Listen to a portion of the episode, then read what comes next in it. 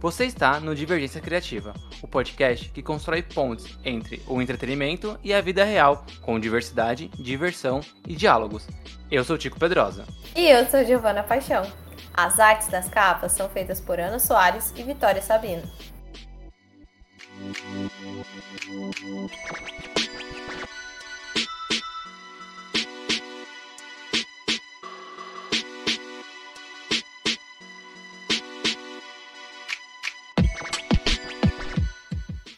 Mês de março é sempre aquela história. O mercado e a publicidade enchem a TV e agora a internet também de comercial, um monte de promoção para mulher.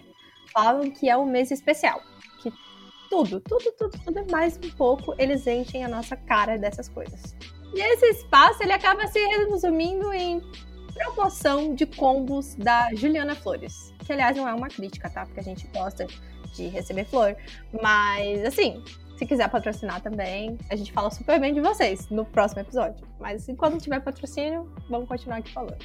Enfim, essa não é a mensagem ideal que a gente imagina para o dia 8 de março. Que, que aliás, para muitos homens, essa mensagem já é o suficiente, né? Ah, feliz Dia das Mulheres! Uhul! E aí, nos outros 364 dias, eles são o que eles são.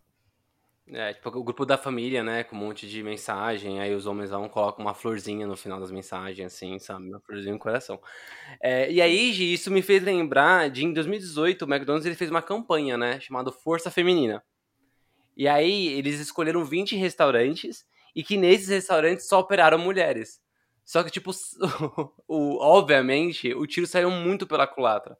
Porque deu muita impressão de que, tipo, ah, no dia das mulheres a gente dá folga para os homens e as mulheres trabalham, sabe? E depois eles tentaram se explicar tal, mas é engraçado como os homens, né, e a sociedade não entende direito, assim, né, como manejar essa data. E aí fica aquela questão, será se precisa dessa data ou não, e tudo mais, né, todas essas polêmicas. E assim, Gi, nesse dia, muito mais do que flores, felicitações, é, promoção de calcinha, né, é a, o dia ele é muito maior do que isso, né? Porque essa sociedade ela foi erguida pela luta de grandes mulheres, né? E que frequentemente essa luta e essas mulheres são apagadas ou são minimizadas. E, óbvio, né? Por que, que são minimizadas? Porque a gente é a sociedade, né? A nossa cultura, ela foi construída com o machismo como base. E aí, se vocês se a gente pensar bem, essa luta fica muito maior quando a gente aumenta esse recorte e, e também acrescenta mulheres trans nessa, nesse assunto. Então, tipo, é, é, muito complexo, muito grande e não dá para resumir é, esse, esse, mês ou essa data, que é amanhã, né? Esse episódio tá indo ao ar dia 7 de março. Então, não dá pra gente é, exemplificar, resumir isso tudo por uma parabéns pelas mulheres, vocês são muito fortes e uma rosinha no final da mensagem, sabe? Com certeza, com certeza. Apesar da gente gostar das promoções de calcinha, eu que me, me levanto para isso, porque adoro as promoções, porque infelizmente sou vendida para o consumismo, somos uma sociedade também de luta, de construção e de histórias. Por isso, a gente precisa, né, viver e se relacionar, se desenvolver, e acho que para todas essas situações é muito importante contar histórias. Porque as histórias elas se juntam, elas complementam as vidas, né? Por isso, nesse episódio especial, a gente vai chamar três mulheres incríveis que trabalham na pesquisa, produção, criação de histórias em quadrinhos, para que elas contem também histórias nesse programa. Então, sobre elas, sobre outras mulheres que despertem essa força, que seja direta ou indiretamente relacionada à vida delas. Bora lá!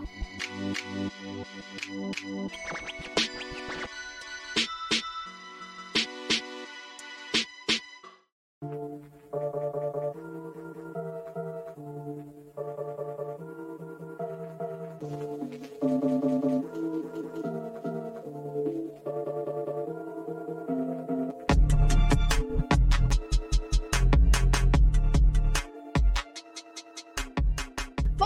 fazer parte desse episódio, chamamos primeiramente uma convidada que já tem a chave de casa, né? A gente costuma falar isso para todo convidado que volta aqui para nossa sala virtual, então tem a chave, já pode entrar, olhar a geladeira, que é ela, né? Pesquisadora de HQ, uma das organizadoras do livro Mulheres em Quadrinho, colunista da Mina de HQ, a Dani Marino. Ei! Oi, gente, que bom estar aqui de novo. Não vou reparar na bagunça, pode deixar que eu não vou espalhar. virei outras vezes. e, pela primeira vez nessa sala virtual, chamamos a quadrinista, cartunista e ilustradora, anarquista, ativista, ditadora. Tá no Instagram dela, eu amei esse, esse, essa bio e aí eu quis colocar ela inteira aqui. Que ela está. Na verdade, bom, como a gente tá gravando antes do dia 7 de março, eu vou só depois bater para ver se ela está prestes a lançar ou já lançou né, o quadrinho da Deb Dreamwalker. Então, vamos ver se já tá aqui, já, já foi lançado. E que também participou da antologia de histórias Não Tema Isso é Coisa de Mulher, que foi lançado na CCXP no finalzinho agora de 2022, a Luísa Lemos. Seja bem-vinda, Luísa.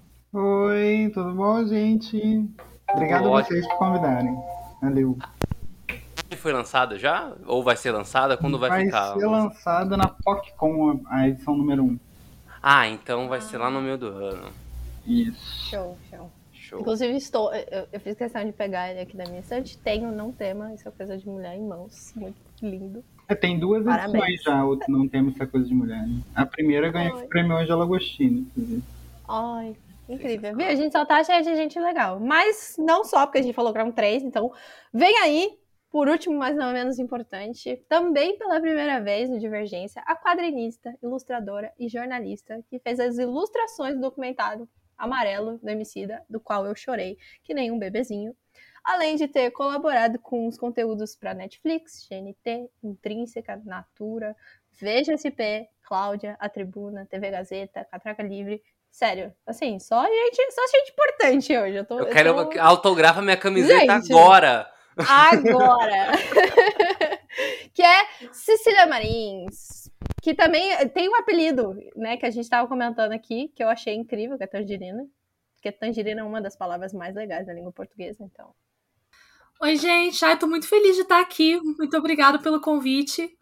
E vai ser um prazer estar aqui com todas essas pessoas maravilhosas. Sou mulher foda e é isso. É, vocês sabem por que, que dia 8 de março é Dia Internacional da Mulher? Não, não, Lu, não sei. É, minha verve professora de história. O 8 de março, o que, que acontece? Lá no, na primeira Revolução Industrial, é, teve um grupo de mulheres que trabalhavam numa fábrica, que muitas fábricas tinham mulheres como trabalhadoras, né? É, era uma fábrica de tecidos, é, de tecidos púrpura, inclusive, por isso que o, o púrpura é, é, a cor por excelência do, do feminismo e essas mulheres fizeram uma greve.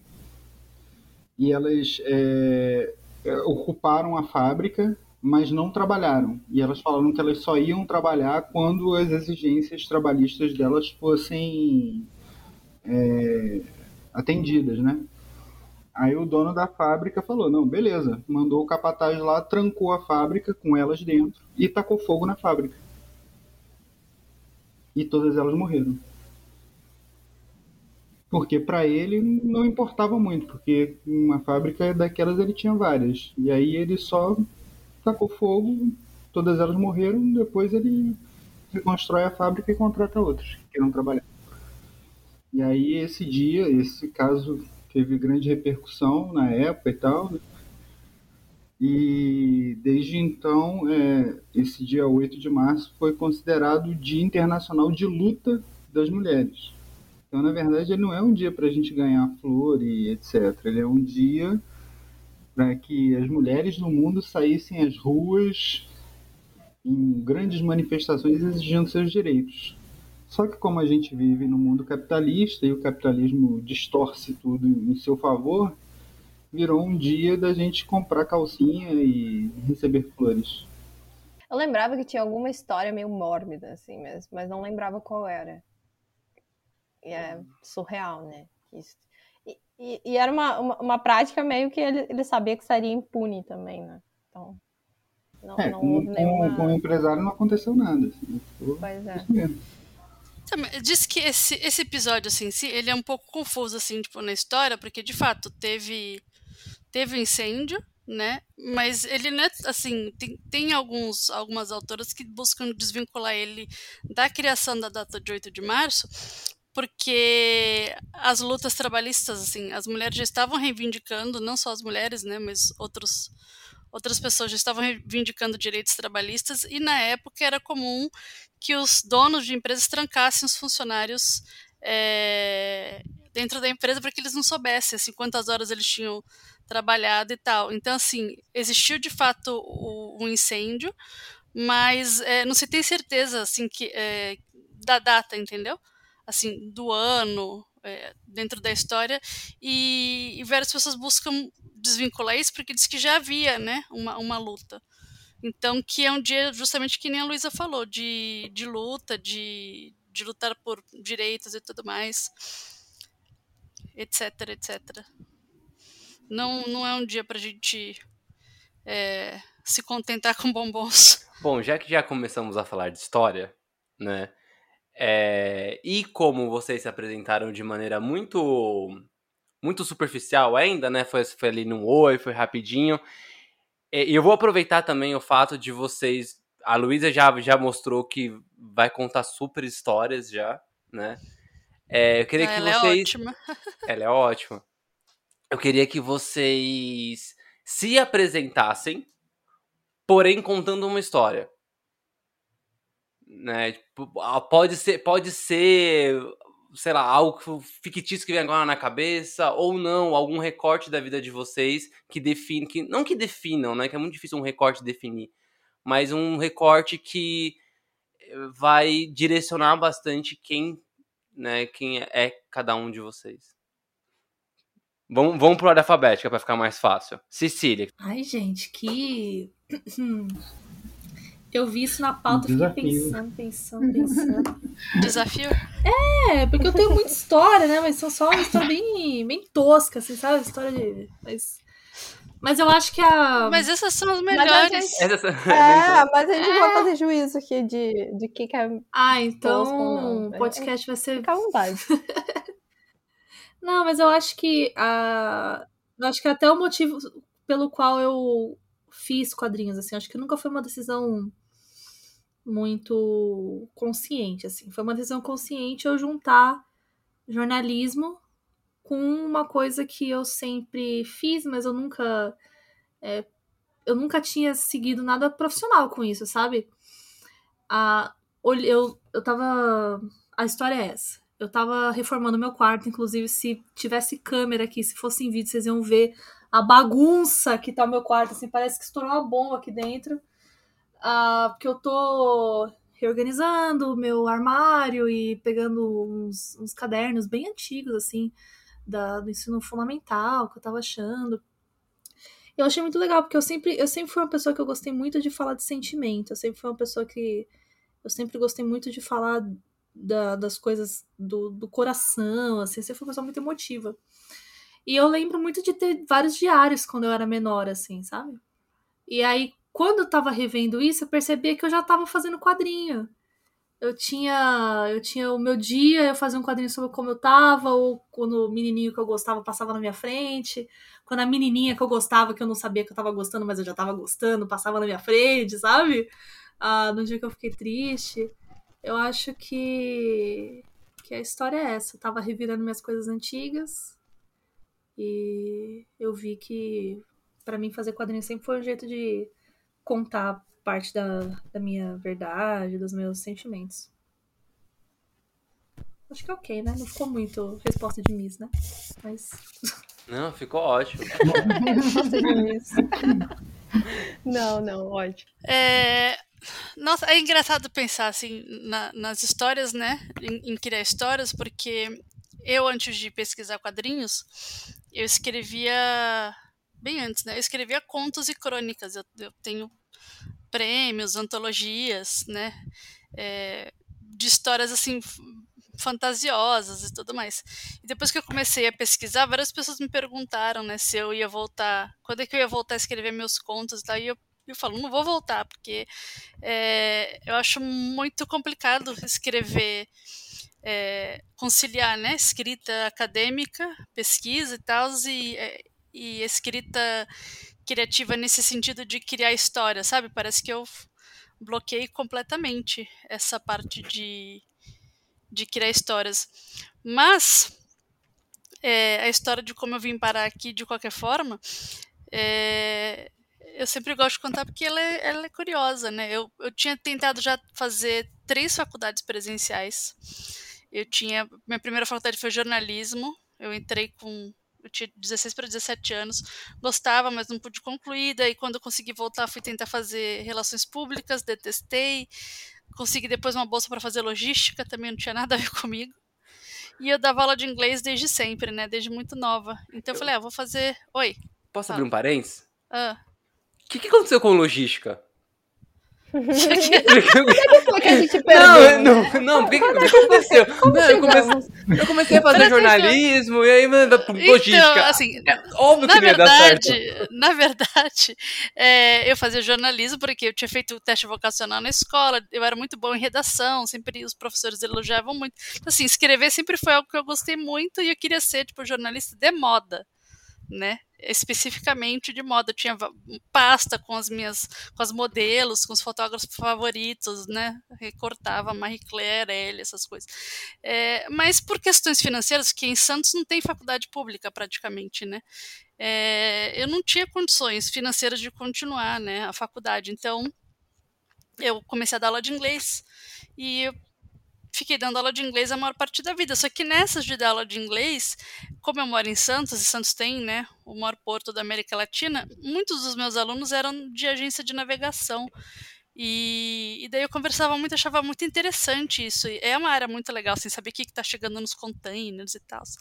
E uma vez saiu um anúncio precisando de uma vaga, né, assim, vaga para assistente de documentação numa agência de navegação eu me candidatei e como eu falava inglês fluente, eles me chamaram, né? Então comecei a aprender do, do zero, né? Então fiquei em navegação uns três anos e nesse meio tempo uma das agências pagou para fazer logística, né? E daí eu fiz, sei lá, um ano e pouco, dois anos, dois, fiz uns dois anos de logística, aprendi bastante coisa de estatística, contabilidade mas realmente vocês podem, né, como vocês podem ver, não deu muito certo. E eu acabei saindo da, da logística e fiquei só dando aula de inglês e escrevendo. Como eu já dava aula de inglês assim há muito tempo, eu resolvi fazer um curso EAD de, de inglês, e daí é, é, é, de, de letras. E daí é muito doido, porque assim, é, eu tinha tido bebê, tava meio sem rumo na vida, assim, falei, ah, minha vida vai ser isso, vou dar aula de inglês e tal. E, cara, no velório do meu sogro, meu marido achou um, um panfleto, sabe, de escola, de faculdade AD, ou na esquina.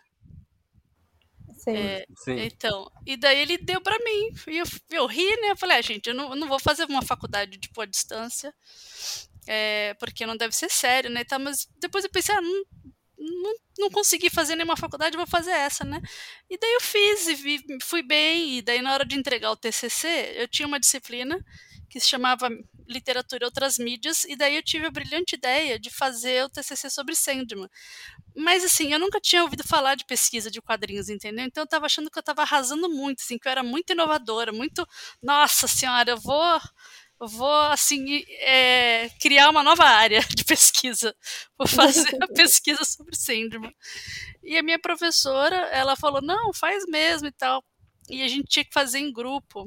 E também não deu certo, né? Eu fiz tudo sozinha e coloquei o nome dos coleguinhas, porque os coleguinhas não sabiam nada de histórias em quadrinhos e estavam cagando também.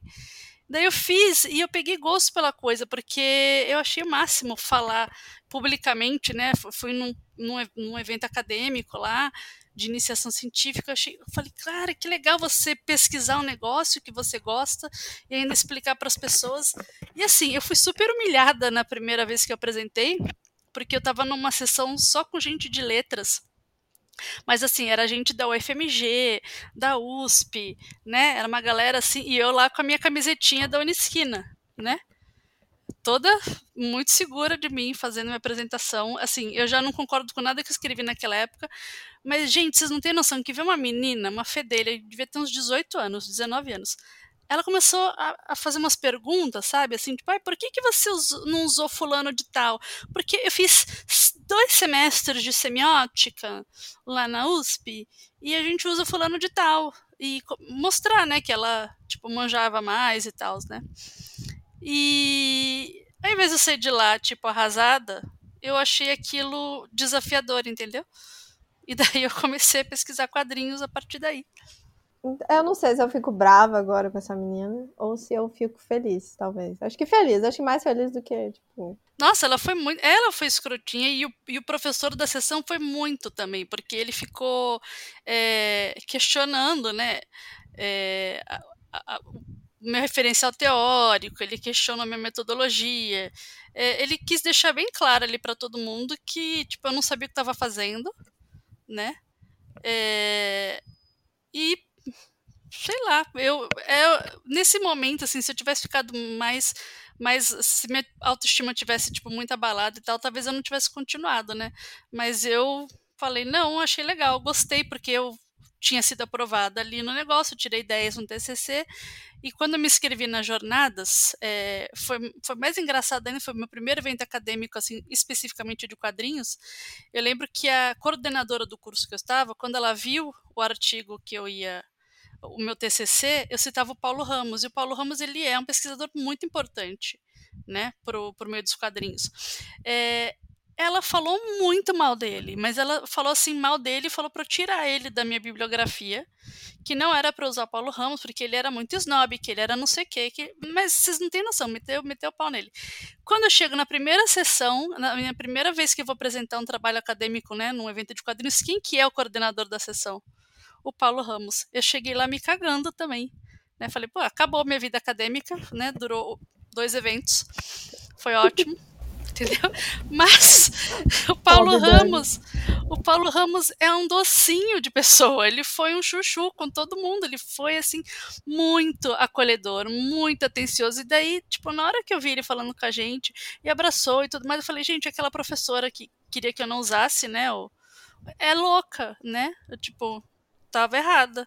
E realmente ela estava. Depois descobri que ela era muito doida e, e não era uma boa pessoa. E acabei ficando próxima desse pessoal aí. Foi ótimo. Tô aqui até agora. dez anos. Sensacional. Sensacional. Se acontecesse isso comigo, eu tava até hoje chorando no banheiro. Eu também, com certeza. Mas é, vocês veem, não, vocês têm que pensar assim, o que, que Dani Maria Marino faria nessa situação, entendeu? Não, a partir de agora vai ser assim. E você comentou uma coisa, eu fiquei pensando aqui, você falou de. A gente comentou que logística não fazia muito sentido, mas pensando em você, que é mãe, logística faz muito sentido, sim. Ah, Porque sim. Mãe é mestre em logística, né? Minha então... filha, a gente. Acho que, né, de maneira geral, é, mas mães, principalmente, a gente é, já nasce. Quando vira mãe, já, já ganha graduação pós-doutorado em logística. Com certeza, com certeza. E Luísa, que não está no Canadá, está aqui com a gente. Essa piada é muito antiga. Eu acho que as é pessoas não sabem. Eu acho que as pessoas não sabem. Só. Está em Paraty, na verdade, né? Posso estar no Canadá, você não sabe, você não está me vendo. Oh, verdade, verdade. As dádivas de, de gravar online, né? Conte-me sobre você. Conte, conte para a gente, né? Não ah, deixa eu só fazer uma referência aí a, a, coisas que a Dani falou, que eu muito me identifiquei. Eu, eu tenho 10 anos. No ano passado eu fiz 10 anos de, de publicação de quadrinhos né, independente, 10 anos de carreira de quadrinista.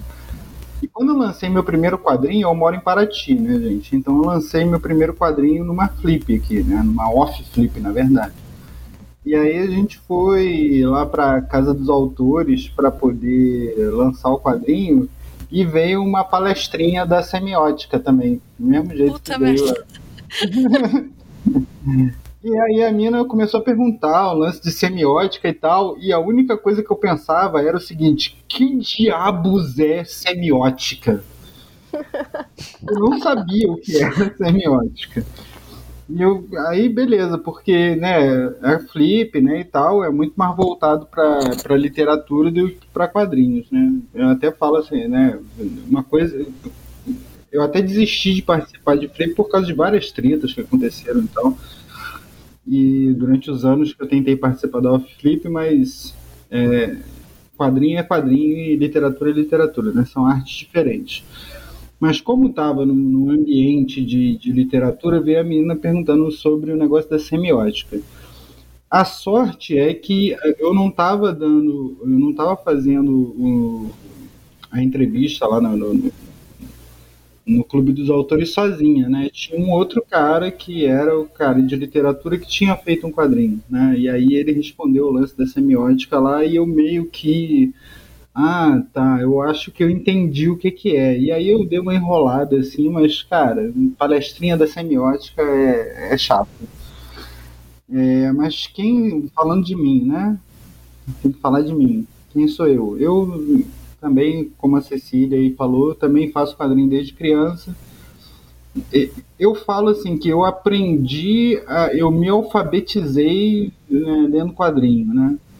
Que me, eu tenho três irmãs, né? E a minha irmã do meio ali me dava quadrinho do Homem-Aranha, que ela curtia pra caramba. E aí no começo ela ficava lendo pra mim, eu achava um barato porque ela lia o quadrinho e ela não lia só os balões, ela lia as onomatopeias também e tal, e ela fazia todo um mise-en-scène ali pra me contar o que, que tava rolando no quadrinho, eu achava mó barato aquilo, né? E aí, quando eu comecei a, a, a, me alfabetizar e tal, comecei a ler ali os quadrinhos né, da Marvel e tal. Por isso eu sou muito Marvete, porque Marvel tá comigo desde criança. E, e aí eu, eu comecei a achar muito, muito legal aquela coisa de quadrinho e tal. E quando eu era criança, eu, eu ficava muito em casa e tal, né? Eu não gostava muito de sair e de brincar na rua e coisas do tipo. E eu comecei a desenhar. Então eu falo assim que eu toda criança desenha. Eu sou a criança que nunca parou de desenhar. Né? Eu continuei desenhando para sempre. E aí com o tempo, né, você vai vai meio que pegando empiricamente, né, o jeito de fazer quadrinho e aí nos anos 90 eu já adolescente, né, e tal, entrei para o movimento punk, aí comecei a fazer zine de, de, de coisa punk e tal, e faço quadrinho até hoje. É, e aí, é, mas assim, isso é sobre quem é a Luísa quadrinista, né, mas quem é a Luísa mesmo, eu, eu tenho uma metáfora que às vezes eu falo assim, que eu sou uma borboleta. Por quê? Porque eu durante boa parte da minha vida eu fui lá a lagartinha, né? Eu era lagarta e eu ficava observando as outras borboletas e falava, nossa, olha só como é que as borboletas são bonitas e tal. Por que, que eu não sou uma borboleta assim também, né? E eu era só lagartinha, né? E aí eu fiquei como lagarta durante muito tempo e fui crescendo como lagarta e virei uma lagarta toda cabeluda. E com o tempo essa lagarta foi entendendo que ela foi entendendo não, né? Ela foi se auto colocando dentro de um casulo, se escondendo cada vez mais e até o momento que o casulo rompeu e aí saiu eu, a Luísa uma bela borboleta, como todas as borboletas que eu observava desde que eu era criança. Né? E é isso. Esse aí é Luísa. Gostei. Ai, que demais. Eu fiquei curiosa de saber a cor dessa, dessa borboleta. Eu borboleta acho que ela. Ó, se eu for chutar, eu chutaria que ela é um mix assim de azul com verde, aquele verde brilhante. Hum. Eu tenho essa impressão. Eu pensei em azul também, mas não sei. Olha, todo mundo fala que eu fico bem de azul, então pode ser. Você fica feia de azul? Não, que eu fico bonito de azul. Todo mundo fala. Ah, sim, eu acho que tem tudo a ver ser. azul com verde, assim, sabe? Pode ser, pode ser. Você fica mesmo. Tem um, uma coisa que a, que a Cecília e que a Luísa falaram, que eu acho que são muito interessantes, assim, que é esse lance do. A Cecília falou sobre expressar os sentimentos e emoções através do quadrinho, né? Desde, desde de muito pequena. E, e a Luísa comentou sobre a, se alfabetizar com o quadrinho e, e, fazer desde pequena, desenhar desde pequena e tudo mais, né? E é, é muito legal isso, porque eu me identifico com isso e eu sei que muitas pessoas, artistas ou não, né, se identificam com isso. Porque às vezes a, a, a, Luísa falou que ah, toda criança começa desenhando. Eu ainda sou uma. Eu sou a criança que ainda não parou de desenhar, né? E tem muitos que param. Né? Então eu acho isso muito, muito interessante. O quanto esse lugar que vocês duas trouxeram é, é comum a muitas pessoas, né? Quantos muitos ali já se observaram nisso também, né? Alguns pararam, outros continuaram, mas ainda se observam nisso. Esse espírito de criança, né, que a gente tenta manter todo dia, de ser curioso, eu acho que ele é muito mais presente nos artistas, né? Porque não teve esse rompimento. Tem muito curso que você vai ver, vai falar sobre criatividade, vai falar, ah, desperte a criança que tem você, que quer desbravar as coisas. E daí acontece isso de que as pessoas são bloqueadas e tem que reaprender mais para frente, né? Muito artista não teve esse bloqueio e daí continua evoluindo. Acho lindo também.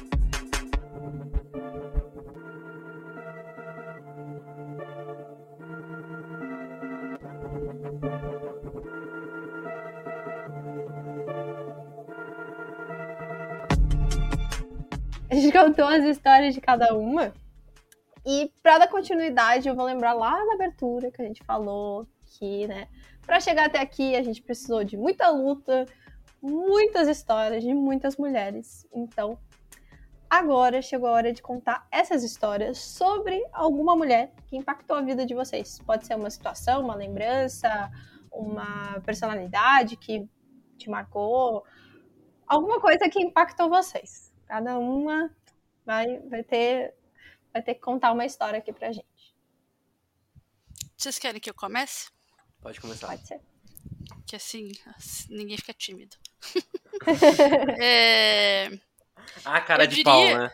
É, eu sou muito cara de pau.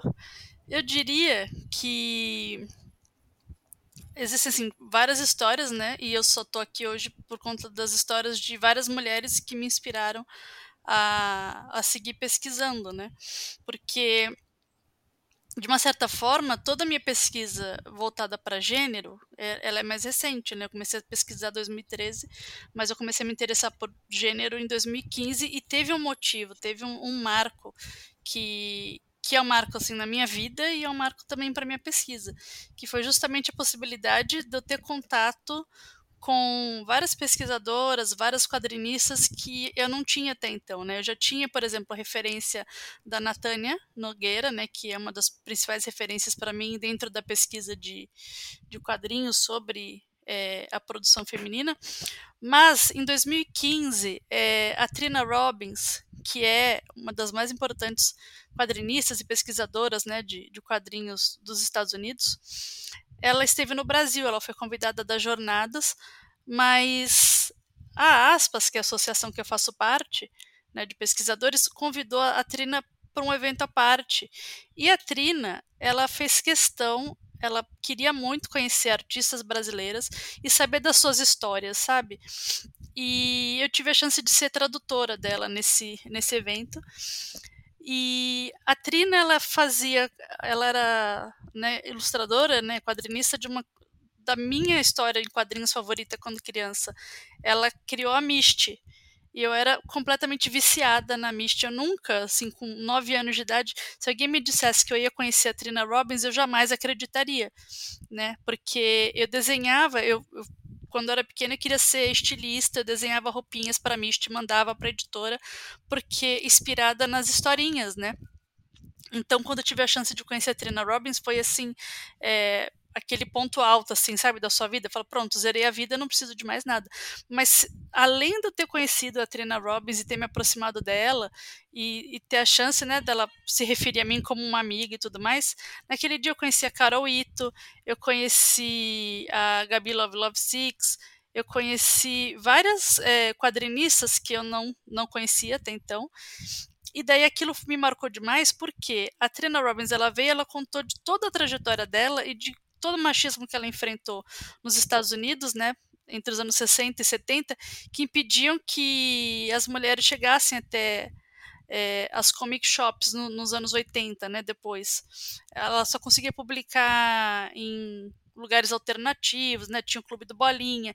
Ela fundou um grupo de mulheres quadrinistas em São Francisco, que existiu até acho que 2011, que era o Friends of Lulu. Então, ela foi muito, muito, muito importante. E ela narrando todo esse machismo que ela sofreu lá nos anos 60, 70 até os anos 80, quando as quadrinistas foram começar a falar da sua trajetória, é, a o que elas relataram ali sobre o que elas passam ainda hoje, no caso né, em 2015, não era diferente do que a Trina Robbins estava passando nos anos 70. E aquilo me chocou, sabe? Porque eu realmente não tinha noção é, de todos os percalços, de tudo que, que afetava né, é, a produção das mulheres aqui no Brasil. E daí, a partir de então, eu comecei a me dedicar a me aproximar dessas autoras e saber das suas histórias e ler os seus quadrinhos e, e tentar divulgar, né? E, e tá sempre trabalhando, tentando desvendar aí meios de tornar esse meio mais inclusivo, sabe? Então, é, acho que é, é, essa a história das mulheres que me marcaram, né? Trina Robbins, as pesquisadoras de quadrinhos e as quadrinistas brasileiras. Então, assim, para mim é uma é sempre uma honra tão grande poder participar dessas coisas e estar tá aqui, por exemplo, com a Cecília e com a Luísa, que são das mulheres assim que eu admiro para além da produção delas, sabe? Assim, não é só que elas são artistas incríveis, são mulheres incríveis, assim. Então, é, cada vez que participo de alguma coisa assim, eu fico com meu coração muito quentinho. É muito bom. Oh, meu Deus, depois dessa, Cecília, aproveita que você já se manifestou. Conte a sua de mulheres que te inspiraram. Pô, cara, eu tava pensando nisso. A mãe, para começar, né? Ai, nossa, nem fala. Minha mãe é tudo para mim. Tudo, tudo, tudo. Ah, eu e minha mãe, a gente tem uma diferença muito pequena de idade, né? Eu, minha mãe e meu pai, né? É todo mundo bem, bem juntinho, assim, de, de idade. Então, muita, muita, muito do incentivo. Assim, meu pai também, tá? Como você perguntou mulher, mas meu pai vai ficar tristinho se eu não falar dele, que ele vai falar, pô, mas eu também não. Não, ele também. Ah, mas, cara, não teve uma coisa que eu quis fazer na minha vida que minha mãe não me apoiou, sabe? Isso é muito incrível, assim. Minha mãe nunca. Aquela pergunta não foi, mas como você vai ganhar dinheiro? Nunca foi tipo, não faça isso, sabe? Foi tipo, você vai, você precisa ganhar dinheiro, mas vamos lá, eu vou te ajudar. Então ela sempre ela lê meus roteiros, ela me ajuda a embalar os gibis, ela me ajuda a arrumar as coisas pra feira. Na última CCXP ela foi minha ajudante na mesa. Então, tipo, a... nesse, nesse tempo aí eu, eu percebi que eu, eu sou muito. Eu não, não dependente, mas eu gosto muito do incentivo dela, ele me ajuda muito. Mas no geral de, de, mulheres assim eu acho que foi foram as meninas do jornalismo em quadrinhos a, que eu tive esse primeiro contato assim que putz me ajudaram muito a, a me perceber como artista mesmo sabe? Então a Elodângelo a Carol Ito a Gabriela Guilherme mais para frente a, eu sou eu sou muito eu sou amiga vou, vou falar sou amiga da Samela Hidalgo eu gosto muito dela a então, a própria Dani, eu conheço a Dani já faz muito tempo. Ah, então é muito muito incrível assim, tipo, você chegar num lugar e não ter um tiozão perguntando: "Nossa, mas você escreve e desenha mesmo?", sabe? Sabe, ter gente que leva quadrinho a sério, que leva meu trabalho a sério. Isso é, é, é simplesmente genial, assim. É o bicho. Eu acho que é isso. São as, são as quadrinistas que tiveram lá comigo desde antes de eu lançar meu primeiro gibi, sabe? Que leram, incentivaram e estão sempre comigo. Acho isso incrível. Eu acho tão, tão massa quando a gente vai falar de pessoas que a gente admira, né? E a gente fala de pessoas tão perto, né? Então, é, que estão ali na luta, que, que apoia, que auxilia. Você falou da sua mãe, e aí tem um lance, não só do lance materno, mas você comentou, ah, não, mas a minha mãe vai lá e me ajudou a arrumar a mesa lá na, na CCXP, né? A, a montar a mesa junto. É tão legal quando a gente tem essa admiração horizontal, né? Assim, não parece nada de, de não, pessoa muito distante, sabe? Ah, ah, eu admiro a Viola Davis, sabe? Um negócio assim, que ok, ela é foda, mas tipo, é, é tão bonito falar assim, não, eu admiro as quadrinistas também próximas, sabe? Umas coisas assim. Eu acho tão bonito quando, quando ouço relatos assim. Muito. Ah, meu, e aí vai, é, é, é muito interessante, assim, você vai, Viola Davis, eu penso em uma celebridade muito distante. Pô, da hora, né? Eu admiro essa famosa, tá? Eu, eu dancei Flamengo por muito tempo, sou fã da Rosalia. Eu não vou mandar um zap pra Rosalia pra. Ô, amiga, lê meu roteiro, sabe? Ah, é muito bonito você, você ter pessoas talentosas em volta de você, tipo, que você gosta, admira, e o mais gostoso é você poder crescer junto, sabe? Isso que é muito legal. Isso quebra aquela coisa, aquela ideia, né, de que mulheres não se não se unem, de que mulheres estão o tempo todo é, competindo entre si, e na verdade não é assim. E, e eu acho que a Luísa pode até falar mais disso, porque além de quadrinista, mas ela é bruxa, e ela trabalha aí a questão, né, dessa união e tudo mais. Então, assim, é, isso fortalece muito a gente, né? Aí ó, o pessoal revelando aí que eu sou bruxa, né? Ah, é. Eu sou bruxa, pratico a religião, sou da vertente da bruxaria ancestral, que pensa lá na, na origem da bruxaria, lá na, na, na pré-história ainda, enquanto a sociedade era matrifocal.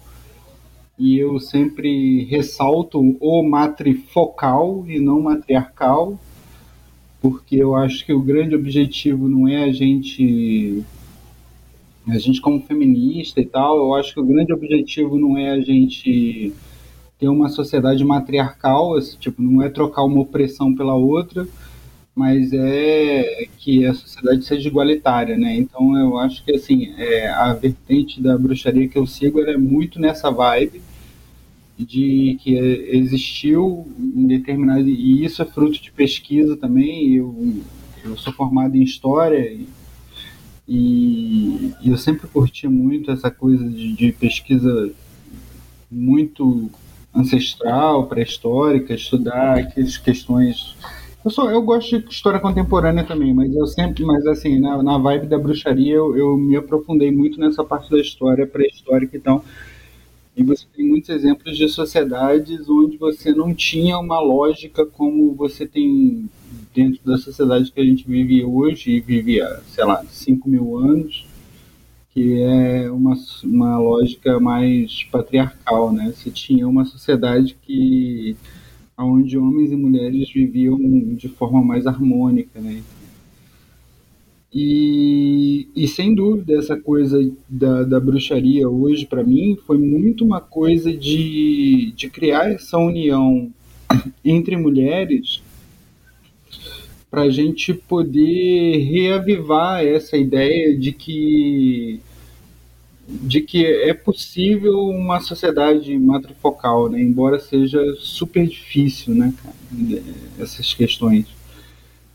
É, mas falando aí de, de, mulheres que eu admiro e tal, é, eu pensei é, em duas mulheres que são famosas, né, e tal, que é a Laverne Cox que, cara, quando eu vi a primeira vez a Laverne Cox no Orange is the New Black, né, eu falei, cara, olha que legal, bicho, uma mina trans não passável e tal, e ela tá ali fazendo uma personagem, e eu achei muito foda aquilo, eu, eu sou muito fã da Laverne Cox até hoje, eu acompanho tudo que ela faz e tal, sigo ela no Instagram, e, e a Laerte também foi uma pessoa que me influenciou pra caralho, assim, eu, eu, eu já entrevistei a Laerte no, na primeira PocCon, né, e eu falei com ela assim, eu falei, nossa, olha, eu, eu, eu te devo muito porque eu acho que se, se não houvesse uma Laerte, talvez não existisse uma Luísa Lemos, entendeu? Porque ela eu estava muito ali trancado naquele casulinho que eu falei, né? Achando que minha vida era aquilo ali, eu tinha que ficar trancada ali. E quando a, a Laerte meio que é, se assumiu, assim, né, e tal, e falou, ó, é, eu falei, nossa, pode isso, né? Pode. A idade dela, você, você tá se colocando dessa maneira no mundo e tal, e foi uma grande inspiração para mim. Mas é engraçado, né, todo mundo falar de, de mulheres próximas, né, também na vida, e, e eu tenho duas mulheres que eu admiro pra caralho, assim. Pode falar palavrão, gente? Não sei. Pode, pode. Pode. pode. Tem duas mulheres que eu admiro pra caralho na vida, assim, que é, é a minha esposa, a Cal Passos, Kaline Passos, que é uma pessoa incrível, assim, cara. É, ela é a pessoa que eu conheci e eu curti ela a primeira vez porque eu olhei, assim, ela tinha um visual meio gótico. Eu falei, cara, olha só essa mina com visual gótico, que linda tal. E, mas depois eu fui conhecendo ela e vi que, cara, pessoa mais altruísta do mundo, assim, entendeu? E pessoa mais expansiva e, e alegre e foda, assim. Eu falei, e ela é uma pessoa, assim, que ilumina os ambientes onde ela chega e tal. Eu falei, cara, olha só que mulher incrível, cara. Sabe? E aí, é, tá com ela até hoje, tá próxima dela, é muito bom para mim, porque eu às vezes fico muito nessa vibe muito introspectiva para fazer meus quadrinhos, né? Uma coisa meio que super foco quando eu tô fazendo as minhas coisas e tal. E ela é a pessoa que me puxa para pro mundo, assim, né? Falar, olha só, tem uma galera aqui precisando de uma ajuda aqui, vamos lá ajudar? Eu falo, pô, vamos, vamos sim. Então, assim, eu acho que ela é muito um complemento para mim, assim, como pessoa e tal. E, e tem o lance do, do Isso é Coisa de Mulher, né? Aquele quadrinho que a gente fez. A gente fez a primeira edição e tal, e foi legal, né? A gente ganhou o prêmio e tal com a, com a primeira edição. E eu falei, pô, que legal, né? Que bacana. O quadrinho deu muito certo e tal. E trabalhar num coletivo de mulheres, assim, para mim foi uma coisa muito bacana. E, eu falei com elas, assim, nossa, gente, assim, só, só de estar aqui com vocês, para mim já é prêmio. Assim, a gente ganhando ou não ganhando qualquer coisa, para mim já é prêmio estar trabalhando com vocês aqui. E, e quando a gente foi fazer a segunda edição, né, que é essa que a gente lançou na Comic Con de 2022, era uma. Eu dei a ideia da gente fazer uma uma edição sobre super-heroínas do dia a dia, né? Assim, mulheres que a gente admirava e que a gente desse superpoderes para essas mulheres, né? É, como metáfora, né, para falar sobre o sobre a questão da mulher dentro da sociedade patriarcal. E aí imediatamente eu pensei numa grande amiga minha, que é a Brisa, o nome dela é Brisa mesmo, tá, gente? É, Brisa de Souza, e cara, e eu sempre admirei pra caralho ela, porque ela é uma grande amiga minha, a gente já fez vários projetos juntos. E ela é produtora cultural, né, aqui em Paraty. Só que ela é mãe solo, ela é produtora cultural, ela sai com a gente pro rolê, ela tipo, ela tem que cozinhar, tem que arrumar a casa, tem que cuidar de 250 mil rolês, de 250 projetos culturais que ela está envolvida trabalha com SESC, com um projeto independente, ela escreve, ela é poetisa, ela. Eu falei, cara, como você consegue fazer isso tudo, cara? Assim, e, e eu sempre fiquei muito impressionado assim como que ela tinha tantas coisas para fazer na vida e ela sempre muito sozinha para fazer essas coisas, né? E assim, tem, tem uma certa rede de apoio, né? Tem a, a, a avó dela que ajuda e tal, mas Cara, mas é ela no rolê sozinha, sabe? Para cuidar de filho, para cuidar de casa, para cuidar de todas as questões profissionais dela e ainda ter tempo para sair com a gente, para namorar, para fazer as coisas da vida, sabe? E eu falei, cara, essa menina é muito foda, sabe? Assim, é, é uma mulher múltipla. E aí eu falei, pô, quando a gente teve a ideia de fazer um quadrinho que tinha essa referência de, de super-heroínas, eu falei, ah, vai ser a brisa que é a mulher múltipla, sabe? Que é a mulher que consegue se multiplicar em vários para poder fazer vários rolês no dia, assim. E, putz, é uma pessoa que eu super admiro, assim, também, sabe? Então, eu acho que é isso aí. São essas as mulheres que eu tenho grande admiração. Provando mais uma vez meu ponto de que mães são mestres.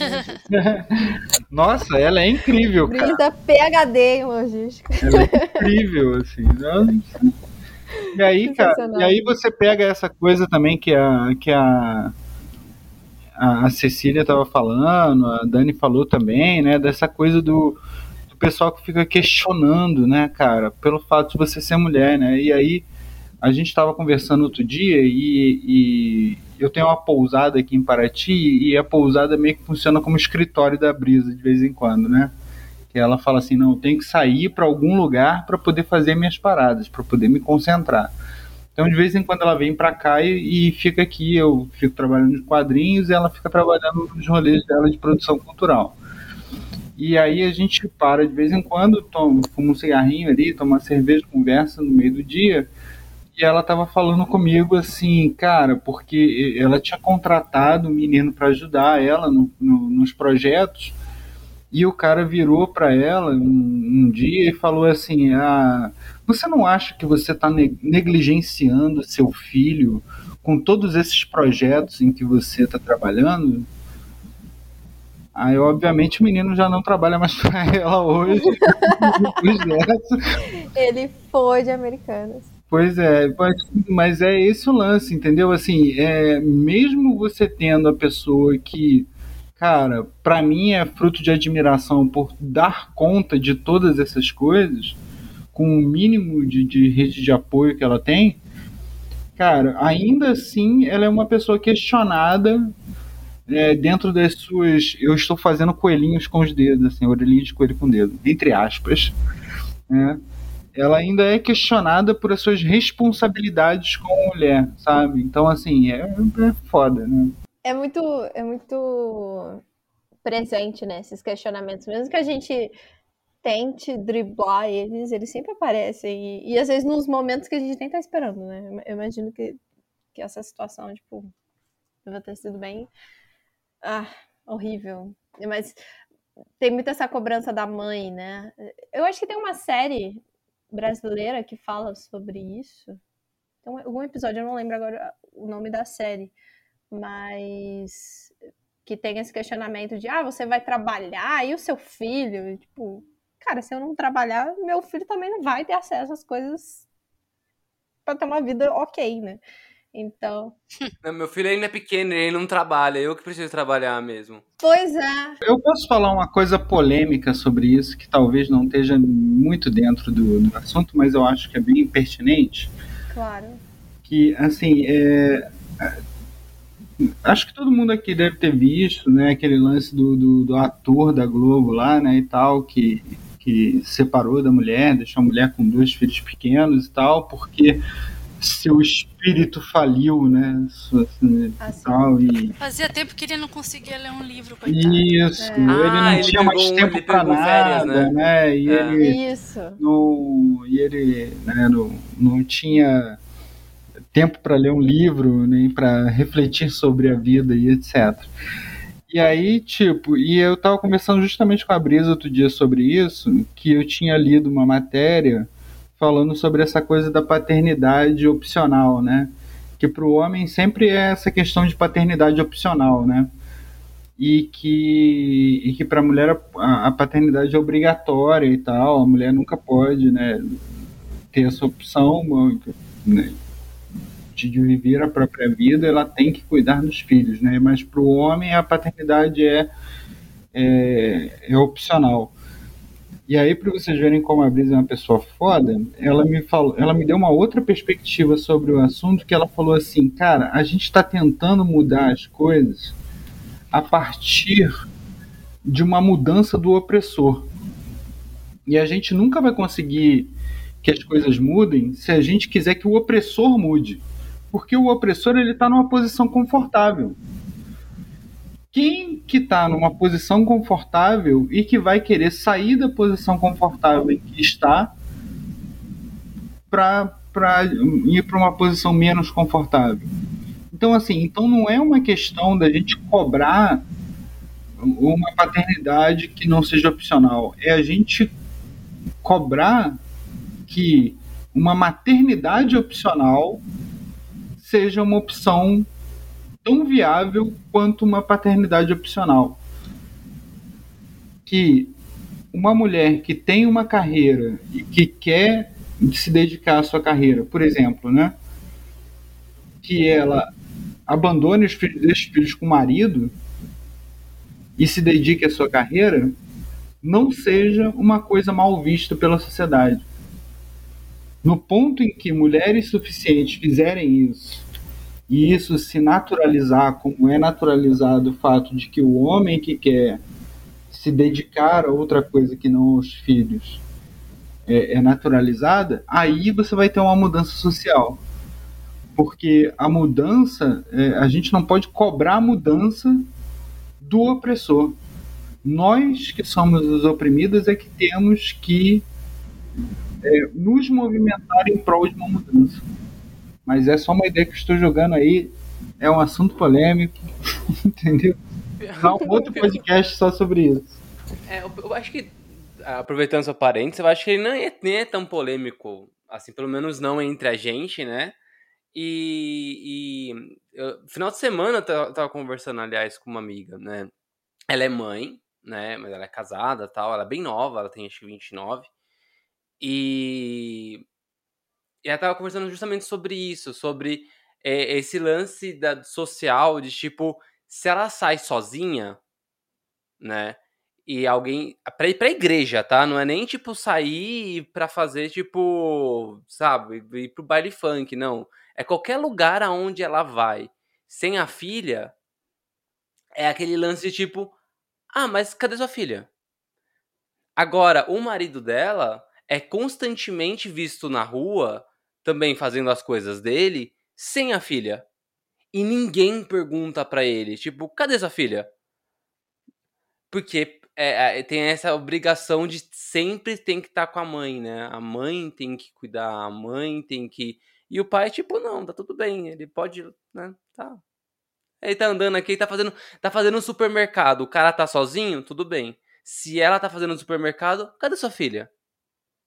Né, e é, eu acho que é muito pertinente isso mesmo, Lu. É, é que a, não, é, não é a mudança do opressor, né? Realmente, o opressor tá, não vai mudar, né? Mas sim a, a naturalização de certas coisas que parecem ser tabus, né? E na verdade não são, é só só tá no pacote da sociedade aí que, mas não tem que ser assim. Pois é. Eu vou contribuir com essa, com essa, com uma história disso.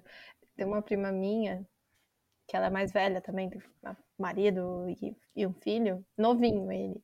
Acho que ele tem, vai fazer dois anos ainda esse ano, ou já fez, não lembro, mas ele é bem novinho. E daí, uns dias atrás, ela passou muito mal e teve que ficar internada no hospital. Ela ficou uma semana internada.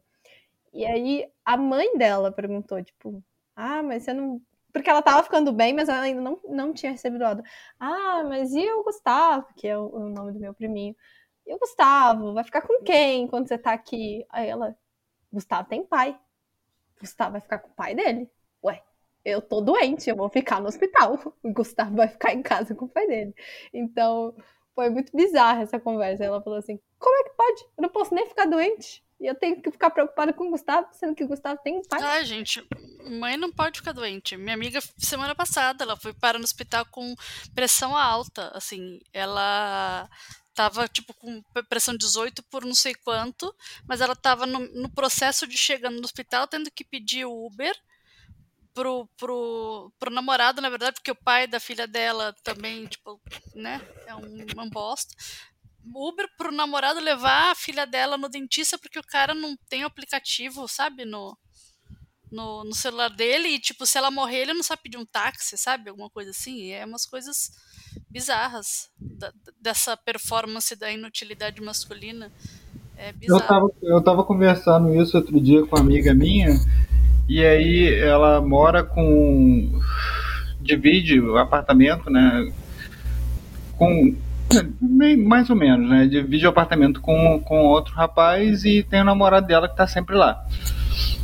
E ela tava falando assim, nossa, porque eu, eu achava que, que eu não, não tinha que, que ter essas responsabilidades, porque eles não fazem nada, sabe? Assim, eles, eles são super dependentes, eu tenho que cuidar deles o tempo todo. Assim, tem que levar no hospital, tem que resolver as tretas, tem que. Sabe? Parece os meninos, assim, que ela tem que ficar cuidando. Eu falei, ah, deixa eles se virarem, cara. Então ela não tem, né? Ela não tem. É, é, é, porque daí é, tipo, é uma questão de opção, né? Assim, tipo, você chegar e ficar fazendo coisa pra marmanjo não dá, gente, né? Pelo amor de Deus.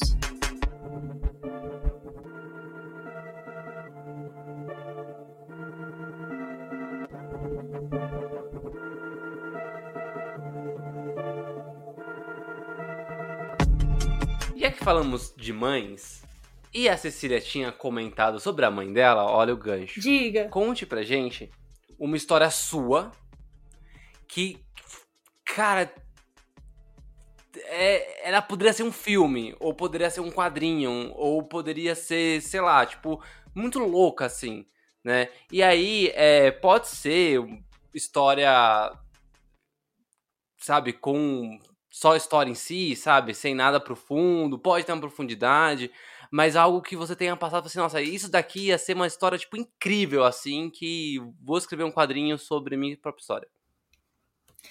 Bom, eu literalmente tô fazendo isso. Tem um quadrinho aí que eu já tô pra lançar faz uns anos já. Eu ia lançar antes da pandemia, é, durante a pandemia, mas aí minha saúde mental foi pro saco. E agora é, a gente tá fazendo toda uma estrutura tal pra poder lançar. Que acho que foi a primeira vez que eu fiquei com uma menina na minha vida, assim. A minha, minha família sabe, minha mãe e tal, minha família sabe que eu sou bissexual desde 2014. E, mas eu namorava um menino tal. Não tinha essa, sabe? E quando eu terminei, entrei na faculdade, terminei com esse menino tal. Uma semana depois teve uma festa. E uma amiga minha falou: pô, quer ficar comigo? Ela era linda. Eu falei: claro, né? Não sou boba. Fui. A gente ficou. E eu tive eu tive a maior crise existencial da minha vida, assim, no, no metrô de volta. Eu tava sozinha, sozinha, o metrô tava vazio, era tipo 11 da noite, assim, alguma coisa, 11 e meia, sabe? O metrô já tava quase fechando e tal. É, E eu, eu lembro de pensar assim, meu Deus, eu vou pro inferno, porque eu fiquei com uma mulher. É, eu fui, eu estudei em colégio de freira, não era uma escola fechada, assim, sabe? Não era uma escola tipo internato, assim, sabe? Eu via minha família, convivia em sociedade, mas era era bizarro, assim, eu tinha muito medo, sabe?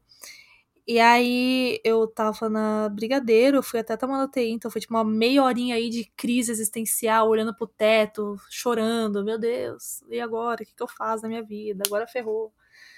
E voltei pra casa, tomei meu banho, não contei pra ninguém. Até porque, sei lá, sabe? Eu sou muito aberta com a minha mãe, mas eu não vou chegar, mãe, beijei na boca, eu tô tão triste, sabe? Não. não... eu fiquei com essa coisa pra mim, assim. E aí eu terminei minha faculdade de jornalismo, me formei, fiz meu TCC, que foi meu primeiro quadrinho, o Parque das Luzes tal, meu, meu filhinho, lancei outro. E agora eu tô fazendo uma história baseada nesse gibi, que para mim é tipo foi um dos momentos da minha vida assim que eu sei lá, eu, era a última coisa que eu tinha para abrir mão assim, sabe? Tipo de coisa de religiosidade mesmo assim, sabe? De dessa criação que eu tive na escola. Que interessante. É, essa questão. É, né?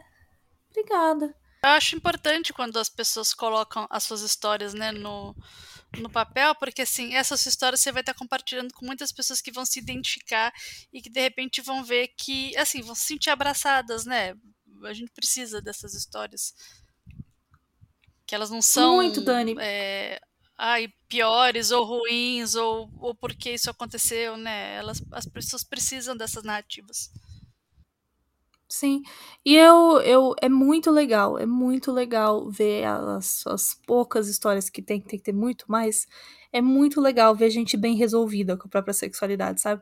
Mas eu queria fazer uma para as meninas traumatizadas que nem eu.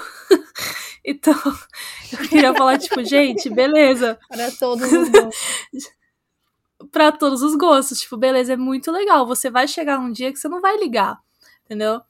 Ah, você vai chegar um dia que vai ser natural. Às vezes alguém vira para mim e fala: Não, Cecília, você que é bissexual. Falou: Eu sou. Meu Deus, eu sou, é verdade. Como você sabe disso? Dá informações, assim, tipo, a pessoa sabe, eu falei. Ah, mas é. Eu teve. Foi um, um, um tempo de, adapta, de adaptação, foi muita terapia, assim, sabe? Eu lembro até hoje, eu tava na terapia, deitada no divã, conversando com meu terapeuta, grande Ivan é o terceiro podcast, eu mando um beijo para ele, porque eu falo desse quadrinho. O nome dele é Ivan? Ivan. Senhor Ivan. O nome Ivan. dele é Ivan? Cara, que, ah, que ótimo, porque, é. tipo, cara, se eu fosse Divan, Ivan, né? Nossa. Dá pra fazer. Ai, no Divan com Ivan. Olha é, só. Nossa, Já seria... lança olha isso, cara. Dá pra fazer uma série aí, ó. Dá pra fazer uma marca, Ivan. ele pode lançar, Vai tipo, uma virar grife. influencer agora. Eu juro. Você nunca fez essa brincadeira com ele? Não, Agora vai fazer. não, eu nunca Agora tinha pensado nisso. Faça. Meu Deus. Mas eu continua. Mas é, eu lembro de estar, meu, completamente passado, olhando pro teto, assim, a Luísa Sonza tinha lançado um clipe, assim, e eu assisti o clipe, achei ela bonita, tava em crise, eu falei, Ivan, como pode, Ivan? E virei um velho bolsonarista na hora, eu falei, mas é tão vulgar, é tão vulgar. Ele, Cecília, só acho que você achou ela bonita. Eu, tipo, não, não pode ser! e hoje estamos aí super bem, né? Mas, mas tipo, eu queria uma coisa que falasse do durante, sabe? Da crise. E, tipo, eu eu fiquei muito feliz quando eu postei as primeiras páginas desse gibi, assim, no, no, no, no Instagram e tal. E eu via muita gente, muita gente mais nova, que era o meu objetivo, assim. Eu, eu, eu passei por isso, eu tinha 18, mas, tipo, sabe? Ah, é que eu sempre fui muito nerdolaça máxima, assim. Meu primeiro beijo foi mais tarde, as coisas foram mais tarde, então, beleza. Mas eu via muita gente assim, nossa, eu tô passando exatamente pela mesma coisa. Ou tipo, poxa, hoje eu sou casada, mas é, meu primeiro beijo com a minha esposa foi exatamente assim. Muito adolescente, tipo, 13, 14 anos, falou, nossa, eu não dei meu primeiro beijo ainda, mas eu tô muito feliz que. Sabe? Tipo, é muito legal como, como a galera é, tá disponível para se identificar com as coisas, sabe? Eu fico muito feliz. Eu acho, acho você contando assim, essa. Deve ser mó louco, assim, tipo, ok, ok, eu só observo por ser hétero, né? Mas, tipo, sei lá, bissexual. Aí você fala, bom, tô me interessando por uma menina, né? No seu caso. Será que eu, eu sou gay, então? Né? Eu sou lésbica? Não, não, pera, mas eu também me interessei por um menino. E aí você, depois você fica com um, fica com outro. Se eu ficar muito tempo com uma menina, será que eu deixo de ser bissexual? Sabe, tipo, essas coisas que devem passar pela cabeça, porque é, é, tudo muito novo, né? E aí é uma construção também de você se descobrir, né? E eu acho que essas histórias, como a Dani falou, né, que deve servir de inspiração também, de acolhimento para outras, é, para outras jovens que também estão passando por isso, também cheio de dúvidas e falam assim, ah, beleza, não sou a única, né? Muito, cara. Ó, eu particularmente não sou a melhor pessoa para falar sobre isso, porque eu nunca tive essa experiência de achar, não, será que eu sou lésbica, tal? Eu sempre eu sabia desde muito cedo, assim. Então, eu lembro de achar um site chamado bi.org, que é um, né? Pessoal, só digitar, você consegue ver, tem um monte de famoso Gente. bissexual. Eu ficava, meu Deus, Incrível. o David Bowie é bissexual, meu Deus! É o. Nossa, sabe? Que alegria! A. Era James, um monte de cantor, um monte de ator, sabe? Uma- uns atores meio B, assim, que é ótimo também, né? Ah, e eu ficava muito feliz, assim, sabe? Ah, acho que a maior questão foi, tipo, com a minha família, assim, tipo, eu assisti Orange is the New Black, tá ligado? E aí tinha Big Book, pra mim é tudo, né? E aí eu raspei o cabelo, minha mãe falou, nossa, filha, você tá parecida com essa moça. Aí eu falei, mãe, qual que é o problema? Ela, não, não é um problema.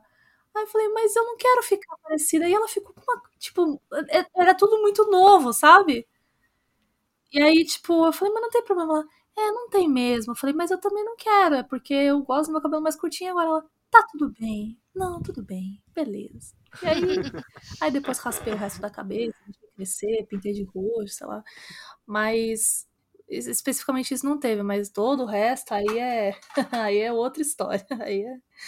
Tem muitas coisas que são os pilares da sociedade patriarcal, né, cara?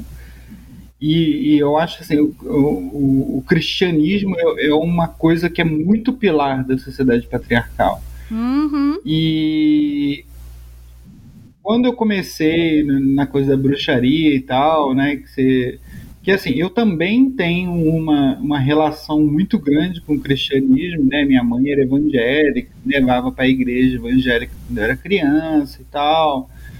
É, fiquei muito tempo na igreja evangélica e tal, e realmente teve todo um lance de, de você abandonar essa coisa da culpa cristã para você viver a sua vida, né? E, mas, cara, é, é mais profundo que isso, entendeu? Porque, assim, a gente vive numa sociedade cristã. Ainda que você seja ateu, você vive numa sociedade cristã. Eu estava uma vez conversando com uma amiga minha e ela é assim comunistona, super ateia, assim, não acredita em nada e tal. E aí ela tava com um discurso super, não, porque a minha família, não sei o quê, porque é, é o meu irmão e o meu marido e não sei o quê e tal. E aí eu falei, você sabe que tudo isso aí que você tá falando é, é, é culpa cristã, que chama, sabe? Todos esses, esses dramas que você tá vivendo aí, é, é uma questão que o cristianismo colocou na sua cabeça, né? Que você, mesmo sendo ateia, você está dentro de uma sociedade cristã e todo esse, esse arcabouço de, de, de, de dogmas e, da sociedade cristã está dentro da sua vida. Né? Essa coisa de que ah, família é isso. Eu, cara, família é um monte de gente que nasceu do mesmo pai e da mesma mãe. Não necessariamente, não, né, se você tiver uma família legal, que você curte e tal, que você é bacana e tal, beleza, né? Curte a sua família aí. Agora, se você tem uma família que é toda disfuncional, sabe? Um pai que bate na mãe, que bate nos filhos, uma mãe, sabe? E uns irmãos que são um bando de gente bizarra e que vota no Bolsonaro e coisa do tipo, você não tem nenhuma obrigação com essas pessoas, sabe?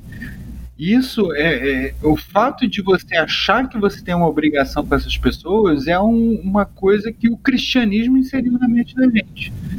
Que o fato de você ter um laço de sangue com essas pessoas é que torna essas pessoas, faz com que você esteja ligado a essas pessoas. E essa coisa do, eh, do da culpa cristã, ela permeia várias coisas dentro da nossa sociedade. Você se libertar disso, você entender que, cara, que todas essas noções são noções criadas por uma religião, é muito difícil. Sabe? Então, assim, quando eu eu não só sou bruxo, como eu, eu faço iniciação em bruxaria também. Então, quando eu tô com, com um grupo novo de iniciação, isso é uma coisa muito difícil, sabe? De você falar com as pessoas, olha, tudo isso aí que você está pensando é cristianismo. Você está entrando numa coisa totalmente nova agora. Isso, é, é, todas essas noções que você tem aí de de, de ser culpada por isso, por aquilo, se sentir culpada por isso, por aquilo, isso aí é tudo inserido na sua mente por causa de uma sociedade cristã onde a gente foi criada. Ainda que, que a gente não faça parte da religião, todos esses conceitos estão inseridos na nossa mente.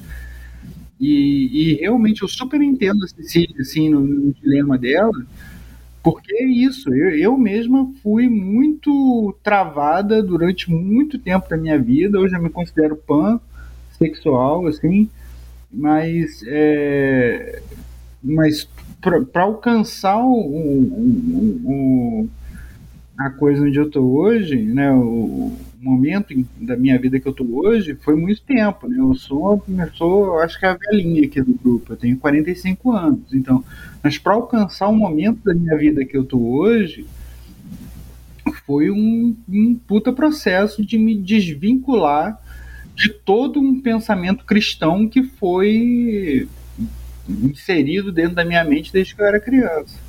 A gente faz essas coisas meio no automático, né? De ficar se culpando. E é, e é muito o que você disse, às vezes você nem é cristão, ou você nem tá ali inserido numa, numa religião, e mesmo assim você tem essa culpa, porque o resto das pessoas parecem, né, que, que tem essa pressão em cima de você, e você fica, meu Deus, tô fazendo tudo errado, vai dar tudo errado comigo, porque eu não mereço isso, e é, é, um, é um pensamento muito automático. Já rolou essa conversa uma vez em terapia, assim. Ele falou assim, mas esse é um, eh, da, da terapeuta perguntou, mas esse é um problema de verdade ou você que, que tá com isso na sua cabeça? Esse é um problema seu ou um problema que colocaram em você? É, é. Tipo assim, mas é, é, de verdade esse problema que você tá criando ou é uma coisa que você, você criou aí agora? E aí eu fiquei refletindo e era muito uma coisa criada, assim. E e acaba que a gente vai se privando de algumas coisas que não fazem sentido, né? Então, é, é muito importante isso que você tá falando, Lu, de se desprender. É muito difícil, doloroso o processo também, mas é, é muito importante. Aproveita, Lu, já conta também a sua, a sua história. Alguma, alguma história sua que poderia virar quadrinho. É, então, história minha que virou quadrinho já tem, né? É, o meu primeiro quadrinho pós-transição é o Transistorizado que só fala sobre coisas da minha vida, né? É, assim, quando eu depois que eu fiz a transição, eu resolvi falar sobre as muitas questões de ser uma pessoa trans dentro da sociedade patriarcal, machista, etc. Mas se eu fosse contar uma história aqui que foi muito louca, assim, eu, eu contaria uma história que assim, tem, tem um, um evento aqui em Paraty que chama Festival da Cachaça, né? É, e é péssimo, assim. ninguém que mora na cidade gosta do Festival da Cachaça. Será por quê, talvez né? Só, pois é, talvez só os produtores de cachaça. Porque normalmente o Festival da Cachaça é um negócio muito over, assim, sabe, cara? É, é, é aquelas bandas de sertanejo, dessa galera, tipo. Tipo esses. esses que eu nem, nem lembro os nomes dos caras aí, sabe? É um troço ruim, assim. E, e aí teve uma vez que, que a gente foi e a gente normalmente, assim, pessoal que é da cidade normalmente vai no último dia do festival. Porque o último dia a galera já de turista que vem para cá, que basicamente é agroboy e agrogirl, né, no festival da Pinga, essa galera vai embora e fica mais ou menos o pessoal que é da cidade, né? E aí tava rolando um show legal, que era um showzinho de pop rock, assim e tal. E a gente tava num grupão só de mulheres nosso, né? Que a gente chamava de Bando de Kenga. E. Bando de Kenga? Bando de Kenga, isso aí. Tudo junto. Aí, é, aí era um grupão nosso só de mulheres, assim e tal. E aí chegou uma hora, assim, que todo mundo, que o show deu uma parada, assim, e aí todo mundo, ah, vou no banheiro, vou no banheiro, vou comprar isso, vou comprar aquilo, não sei o que e tal, e saiu todo mundo e eu fiquei sozinha lá no, no meio do, do rolê. E aí eu tava lá e tal, e aí de repente eu senti uma mão na minha cintura, assim e tal, e aí eu pensei que fosse alguma das meninas voltando, e aí quando eu virei era um cara que eu não conhecia né? E aí eu dei dois passos para trás, assustado assim e tal, e o cara, oi, tudo bem e tal, eu te conheço. Eu... Aí nisso chegou a Cal, né, é minha esposa e tal. Eu falei, não, mas eu não te conheço e tal. Como é que você chega assim, botando a mão em mim e tal? E aí a Cal, leonina, furiosa, né, já, já partiu para cima do cara, ei, o que, que foi? Não sei o que. E aí de repente começaram a voltar todas as meninas, né? E aí o cara tava sozinho e tal, e de repente tinha um monte de mulher, assim, gritando com ele e tal. E aí daqui a pouco voltou do banheiro a amiga nossa, que é a Grazi, que é aquela sapatão, bem sapatão, sabe? Assim, bem. Bem sapatão mesmo. É caminhoneira. E aí ela chegou, cara, ela passou por a gente, ela passou pelo meio do grupo sem olhar para ninguém. E ela chegou e deu três tapão no peito do cara, assim. Tal, tal, tal. O cara deu uns três passos para trás. E ela começou a brigar com o cara e ela não sabia nem por que, que ela estava brigando com o cara.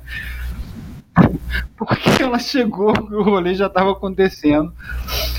Mas eu achei aquilo ali, cara, muito foda. Porque, é, sabe, aquela coisa do cara que acha que pode tudo, sabe? É, porque eu sou o macho alfa aqui, eu posso todas as coisas.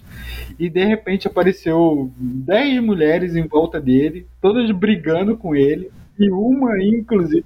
E a, e a, e a Grazi, ela faz arte marcial e tal. Então, ela, assim, ela partiu muito pra cima do cara, ela queria brigar com ele. E a gente teve que segurar a Grazi para ela não bater no cara, entendeu? Então, assim, eu acho que aquele cara ali, ele teve um momento muito nossa, é, eu não sou. eu não sou. Acabou que eu não, não era o macho alfa aqui na situação, né? Acabou que eu era, sei lá, o, o último cara da matilha aqui, sei lá, o último cara da Alcatel. Que é melhor eu ir embora antes que eu entre na porrada aqui desse monte de mulher. E aí eu achei muito incrível aquele dia. Achei muito incrível aquele dia, cara. Achei muito legal. Eu gosto desse pessoal, assim, tem coragem. Que eu não tenho. Foi muito legal. Não, mas eu, eu fiquei muito. Sabe quando você fica sem reação, reação, na situação? É porque é tão absurdo que você não acha que as é, pessoas vão ser capazes. E foi, o cara chegou assim e tal, já me pegando e e ah, eu não quero falar com você. Eu falei, mas eu não quero falar com você. não sei quem você é. Sabe? O cara muito bêbado assim e tal. E eu não, não quero falar com você. E eu fiquei muito sem reação assim. Quando, quando as outras meninas começaram a chegar, elas meio que já chegaram assim, sabe, dentro do, do, do, do, espírito de reação, entendeu? Mas no dia eu fiquei. Eu senti uma puia ali. Né, né, tô eu aqui parada sem fazer nada. Mas, nossa, foi uma coisa muito esquisito, assim, quando cara pegou, assim, eu fiquei muito sem reação. Eu fico pensando muito nessas situações, né, de, de assédio e tal, que o cara, ah, não, mas ela tava gostando. Não, não é, cara, é porque diante do, do fato, você acha, você fica sem reação, entendeu? Você não entende um pouco, fica meio sem entender o que está acontecendo e tal. É isso. É aquela história de, ah, ela não disse não, né? Sendo que ela não, ela não teve nem reação, ela ficou sem saber falar, né? Porque é, às vezes a situação é tão estressante, absurda, tantos modos que tipo, a pessoa fica. Vai fazer o quê, né? Não, não tem o que fazer. Então, é, é muito, muito importante que ter, muito importante ter as outras pessoas contigo nesse momento, né? Pra principalmente a, a moça que você disse que chegou com três tapões. incrível, incrível. Eu imaginei muito uma cena assim de, de, de filme. Girl Power, assim. Nossa, a tentativa, foi basicamente a tentativa que a Marvel tentou fazer ali em Ultimato com a, com a é. Power, imagina ela. Só que direito. Mas foi uma puta cena de filme. Ela veio assim, cara, dando uns passos largos assim, e ela é autona também e tal, ela é grandona. Nossa, ela, ela era maior que o cara, assim, inclusive. Ela chegou, cara, muito é, assim, não sei o que, está acontecendo, mas tô vendo que tá todo mundo contra ele. Então, uhum. ele é o meu inimigo, assim. Então, cara, ela chegou dando assim, ela abriu a mão, assim, deu três tapas no peito do cara, o cara deu três passos para trás, assim, com o olho regalado, foi muito incrível. Adorei. E Dani, a sua história? Não, eu tenho várias histórias assim que viraram contos, né? É, fantásticos. A maioria dos meus contos eles começaram de algum lugar, né? Tipo, tem uma história do Cuco mal assombrado e tal, porque minha avó tinha um cuco, sabe? Essas coisas assim. Mas eu tenho uma é, nessa linha meio fantasmagórica que, assim, é, aconteceu tudo isso que eu vou contar. É, as coisas realmente aconteceram e tal. E daí eu acho que daria uma boa historinha assim de, de fantasminha, sabe? Eu trabalhava quem tá ouvindo numa... isso de noite para, né? Tipo, é, quem tá para. ouvindo de noite para, vê de manhã. Não, mas o, o, fantasminha da história ele é legal. Eu trabalhava numa escola de inglês que era uma casa, né? Uma, uma casa antiga e tal. E era muito engraçado, assim, tipo, uma que o ambiente lá era muito bom, todo mundo se dava muito bem. É, eu, eu, quando fui contratada, foi muito engraçado, porque assim, a mulher olhou meu currículo, a coordenadora da escola, ela olhou para mim e falou assim: Olha, ela só empurrou uma folha, assim, falou: Esses são os horários que a gente tem, você quer? Ela não me entrevistou em inglês, ela não me perguntou, é, não me fez perguntas profissionais, sabe? Ela simplesmente olhou para minha cara e ofereceu as turmas. E eu falei: Tá bom, quero, né? Mais pra frente perguntei qual tinha sido o critério dela para me contratar e ela falou é porque eu olhei a sua aura naquele dia ela estava rosa. E daí esse, essa era a vibe da escola que eu trabalhava, né? Ela era ela era praticante lá da chama violeta de São Germain, não sei o quê. Então assim, era um clima muito muito bom assim na escola. Só que tinha umas coisas engraçadas, porque a sala dos professores era do lado de onde era a cozinha, né? Era, tinha uma copa e várias vezes eu ficava lá sozinha corrigindo lição. E sabe quando no canto do olho, assim, você sabe que tem alguém ali? É, você vê alguém no canto do olho, mas você olha e não tem ninguém, mas você tem aquela sensação de que tinha alguém ali passando café, alguma coisa assim. Então isso era muito constante, né? É, e daí outras coisas também. No andar de cima, eu dava aula na sala numa sala muito grande e que tinha sido o quarto principal, né, da moradora aqui que morava lá e tal. E a porta, a gente fechava essa porta, fechava mesmo, assim, de demonstrar para os alunos: ó, vocês estão vendo, tá fechada a porta, não, a maçaneta tá boa, não tem nada de errado. E a porta se abria sozinha, a porta abria, assim, né, lentamente, o, o suficiente, tipo, para entrar alguém. E, e, e, não tinha vento, não tinha nada, sabe? Então aconteciam umas coisas assim, a gente sempre brincava, né? Que, ah, é porque tem espírito aqui. Eu fui saber da história da, da casa, eu soube que a dona da casa era uma senhora, ela tinha filhos e tal, ela estava morando já sozinha, e ela foi atropelada na frente de casa. E antes dela morrer, ela era professora, e ela tinha deixado expresso que aquele, aquela casa era uma casa muito grande não era para ser vendida para construtora nem nada porque ela queria que virasse uma escola e de fato era uma escola né? Então as pessoas começaram a saber dessa história e quando as portas se abriam assim do nada as pessoas brincavam né? Falavam o nome dela entra dona fulana senta aí né? É, a galera brincava assim. Mas assim, isso tudo sempre levei muito na brincadeira, né? Tipo, da recepcionista falar que tinha entrado alguém atrasado e tinha ido pra varanda, e quando ela chegava na varanda não tinha ninguém. Mas assim, tudo isso na brincadeira. Até que um dia eu fui dar aula para as crianças, elas tinham na faixa dos 9 anos de idade, na edícula. A minha sala estava reformando, eu estava na edícula da escola. A edícula, eu estava de costas para a porta, né? e do lado dessa minha sala tinha uma outra porta, tinha uma outra sala, né? É, e eu lá dando aula para as crianças, assim, numa boa, do nada, todas elas ficaram assim em estado histérico, todas. Não foi uma coisa combinada, foi espontâneo. Elas começaram a gritar e falar: "Professora, professora, ela foi para a sala, ela foi para a sala". E eu senti assim atrás de mim, eu vi quando olhei para a porta do lado, né, da sala do lado, eu vi a sombra de um cotovelo entrando na sala e elas falando que a mulher de branco tinha entrado na sala. A gente correu para a sala do lado, todo mundo, eu e as crianças, e não tinha ninguém na sala.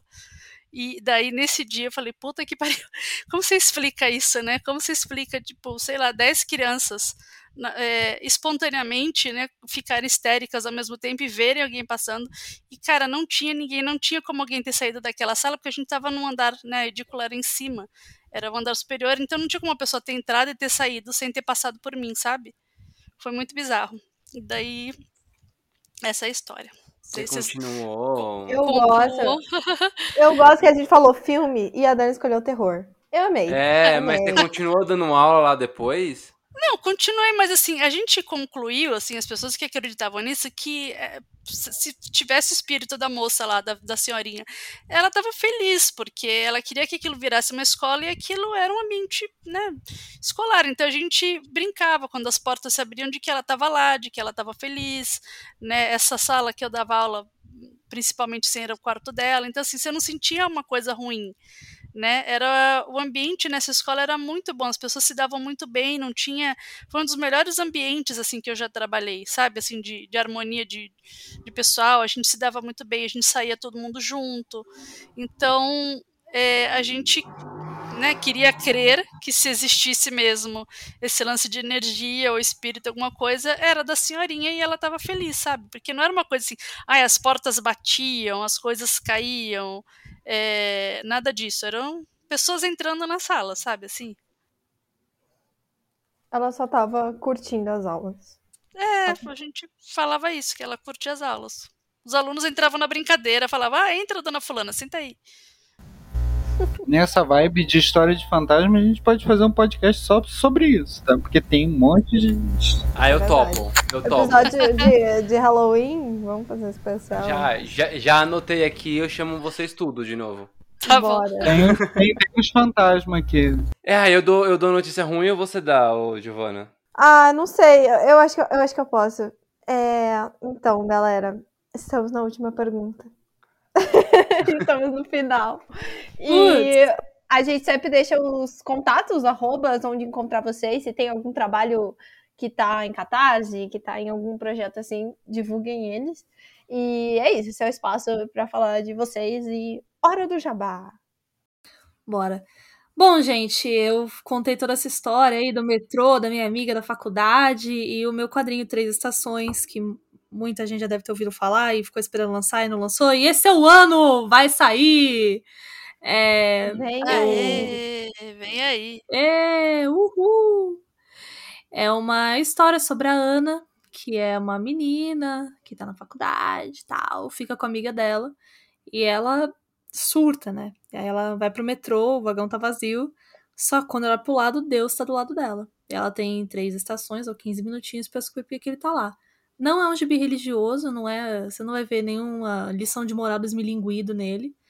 É justamente essa, essa questão de lidar com a culpa cristã e, e ir embora dela, sabe? É, enquanto esse gibi não lança, enquanto a gente não faz um, um financiamento coletivo, uma pré-venda, ah, eu tô com meu novo, minha nova HQ. Olha a mudança de tema, minha HQ Amarras, que é uma reportagem em quadrinhos sobre BDSM no Brasil.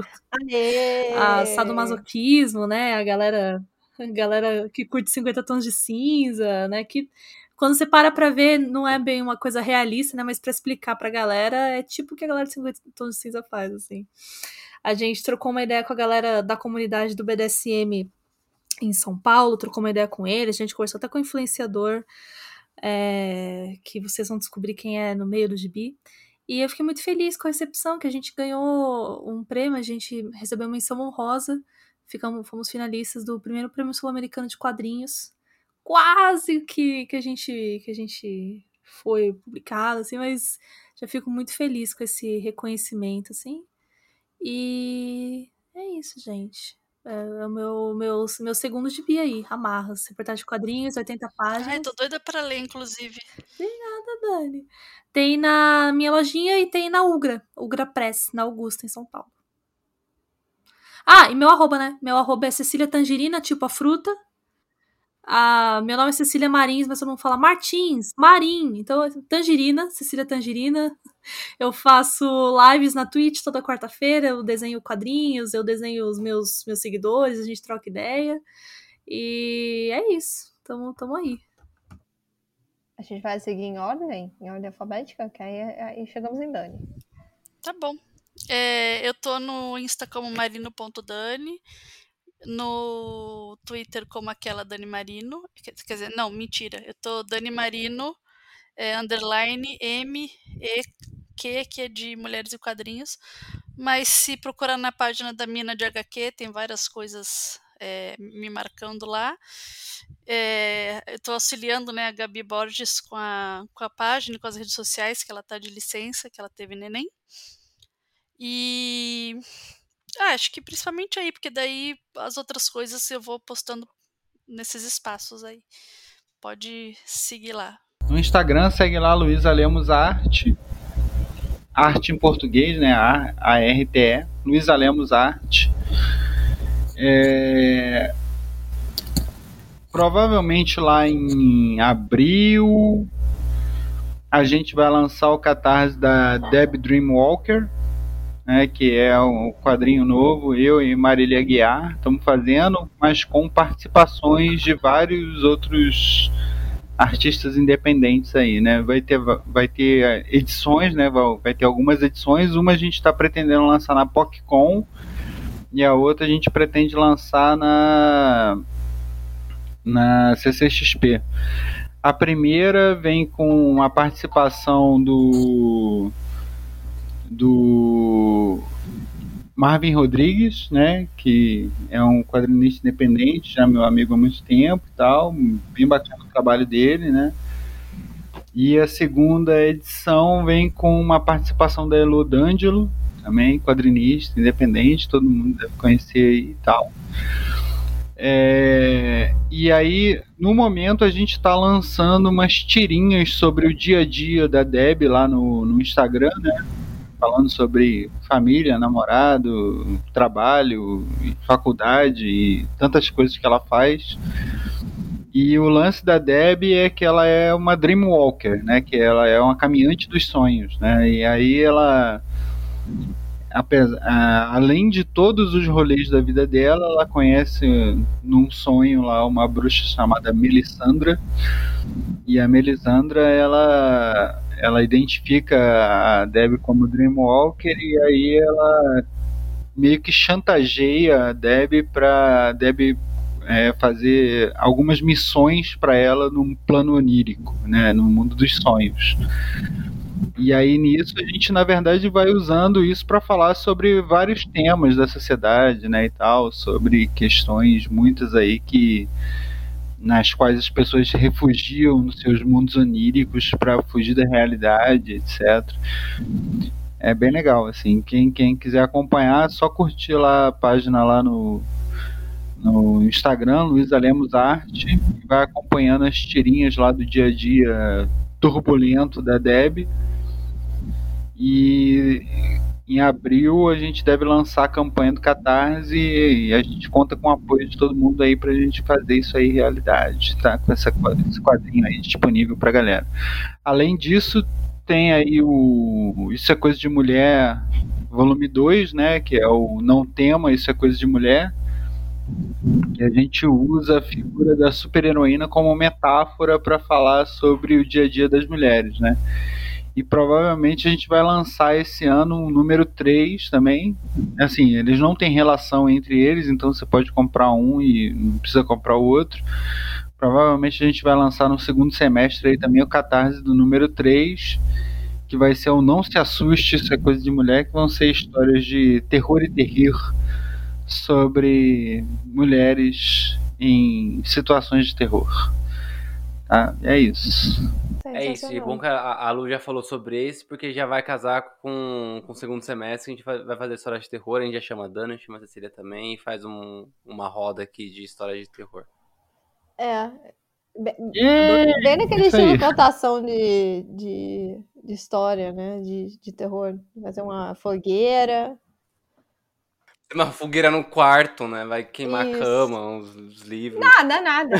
Digital, NFT, NFT. O Isso é Coisa de Mulher, ele tem uma vibe muito legal, né? Que ele sempre tem uma vibe de de ou exaltar a mulher dentro da sociedade ou então questionar as coisas do do patriarcado, né? Então a gente, quando a gente teve a ideia de fazer esse Não Se Assuste, é meio que de fazer uma ideia meio que ao contrário daquilo que a gente vê normalmente nos filmes de terror, né? Tipo, você vê sempre aquela a mina no meio da floresta, né, com os peitos de fora, de calcinha, porque tava transando com um cara lá atrás. É, correndo do psicopata, né? Então a gente vai fazer umas vibe exatamente o contrário, assim, vai ser o cara de cueca correndo da psicopata que tá querendo matar ele, coisa do tipo. Entendeu? Essa vibe. Bom, é isso, né? É isso. É isso, meninas. Queria agradecer demais a participação de vocês. Várias histórias, a gente queria contar muitas outras, fazer um programa enorme, né? Mas fica aí o convite para vocês voltarem e continuarem com suas histórias ótimas. Muito obrigado, Cecília, por ter aceitado participar pela primeira vez aqui. Luísa também. Dani, obrigado por ter aceitado participar de novo. E também para indicações da menina. Obrigado de verdade. Tamo aí. Até a próxima. Muito obrigada, gente. Eu que agradeço, viu? Ó, eu sou fã de participar de podcast, já participei de vários. Oh, que bom, que bom. Não, a gente vai fazer mais. Eu acho que é por isso que a gente faz episódios menores. Porque, tipo assim, o Flow faz 5 horas de podcast, a gente faz uma hora e meia, duas horas. De vez em quando a gente, a Paula faz três. Mas aí é, é para as pessoas voltarem, pra ter mais tempo de episódio, mas é diluído. Então é isso, gente. Divergência Criativa volta na semana que vem. Meninas, muito obrigado mais uma vez. Beijo pra vocês. Gi, obrigado também por ter me ouvido aí esse tempo. Beijo. Beijo, beijo. É isso, Até gente. terça, 21. Valeu! Tchau!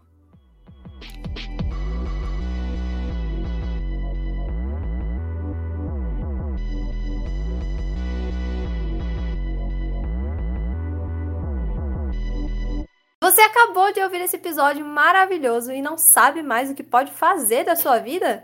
Pois siga a gente nas redes sociais. Podcast, arroba Divergência Criativa, ilustradoras, arroba anarte.soa, com dois N's, e arroba itsartv. Apresentadores, arroba Tico, underline Pedrosa, e arroba paixão.gil.